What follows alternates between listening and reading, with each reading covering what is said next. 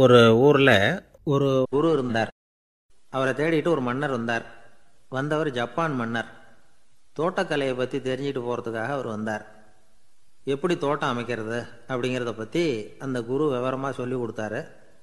ஒரு நாள் ரெண்டு நாள் இல்லை மூணு வருஷம் கற்றுக் கொடுத்தார். அதுக்கப்புறம் சொன்னார் நான் கற்றுக் கொடுத்துட்டேன். இனிமேல் நீங்கள் போகலாம் போய் தோட்டம் அமைக்கலாம். அதுதான் உங்களுக்கு பரிசை தோட்டம் அமைச்ச பிறகு சொல்லி அனுப்புங்க. நான் வந்து பார்க்குறேன். நீங்கள் இங்கே என்னவெல்லாம் கற்றுக்கிட்டீங்களோ அதையெல்லாம் அங்கே செயல்முறையில் செஞ்சு காட்டுங்க அப்படின்னு சொல்லி அனுப்பி வச்சார். மன்னர் போனார். அரண்மனைக்கு பக்கத்திலேயே ஒரு பெரிய தோட்டத்தை உண்டு பண்ணினார். அழகான மரங்களையும் செடிகளையும் உருவாக்கினார்.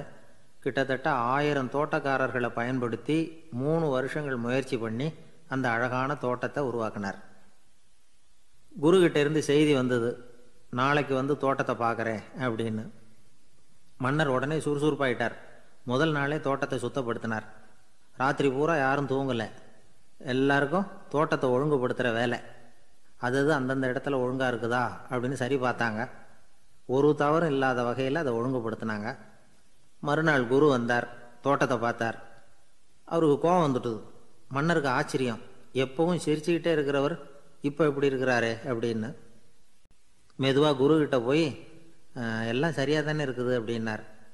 எல்லாம் சரிதான். ஆனாலும் எங்கே அந்த பொன்னிற காற்று அப்படின்னார்.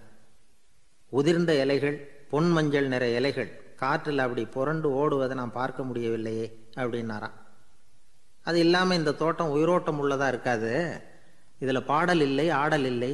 அதெல்லாம் இல்லாமல் இந்த தோட்டம் ரொம்பவும் செயற்கையாக தெரியுதேன்னாராம். மன்னர் இப்போ தான் யோசனை பண்ணார். கீழே கிடந்த காஞ்சி போன இலைகள் மட்டும் இல்லை மரத்தில் இருந்த காஞ்சி போன இலைகளையும் அப்புறப்படுத்தி சுத்தமாக வச்சிருக்கிறார். இறப்பும் வாழ்க்கையினுடைய ஒரு பகுதி தான் மரணம்ங்கிறது வாழ்க்கைக்கு எதிரானது அல்ல. அதை நிரப்பும் ஒரு பகுதி தான் அது. மரணம் இல்லையில் வாழ்க்கையே இல்லை அப்படிங்கிறது பெரியவங்க கருத்து. இப்போ அந்த தோட்டம் அழகாக தான் இருக்குது. இருந்தாலும் அது ஒரு ஓவியம் மாதிரி உயிர் இல்லாமல் இருக்கு. குரு ஒரு வாளியை கையில் எடுத்துக்கிட்டார். தோட்டத்தை விட்டு வெளியில் போனார்.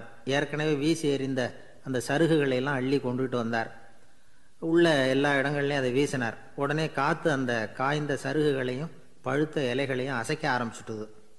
இப்போ அங்கே சலசல சத்தம் சங்கீதம் இலைகளின் நடனம். ஓவியம் மாதிரி இருந்த அந்த தோட்டத்துக்கு இப்போ உயிர் வந்துட்டுது.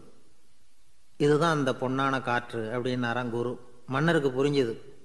மிகப்பெரிய ஜென் கேள்வி ஒன்று உண்டு.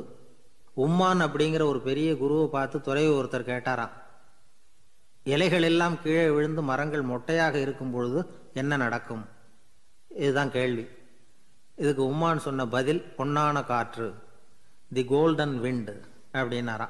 இதுக்கு என்ன விளக்கம்னா உன்னுடைய எண்ணங்கள் எல்லாம் உன்னுடைய மனசிலிருந்து கீழே விழுந்து உனது உள்ளுணர்வானது மொட்டையாக நிற்கும் நிலைதான் அது. உனது வேர்களின் அருகில் காற்று வீசுகிறது. எல்லா எண்ணங்களும் உன்னிலிருந்து வெகு தூரத்துக்கு புரண்டு கொண்டே சென்று விடுகிறது. நீ அவற்றை கடந்து விட்டால் நீ அவைகளுக்கெல்லாம் மேலெழுந்து கீழே பார்ப்பவனைப் போல நிற்க ஆரம்பித்து விடுவாய். அதுதான் தியானம் என்பது அப்படின்னு சொல்கிறாங்க தியானம்ங்கிறது எண்ணத்துக்கு எதிரானதில்லை. தியானம்ங்கிறது எண்ணங்களை கடந்து செல்வது தான் அதுக்கப்புறம் நாம் வந்து பொன்னிற காற்றில் ஆட ஆரம்பிச்சிருவோம்.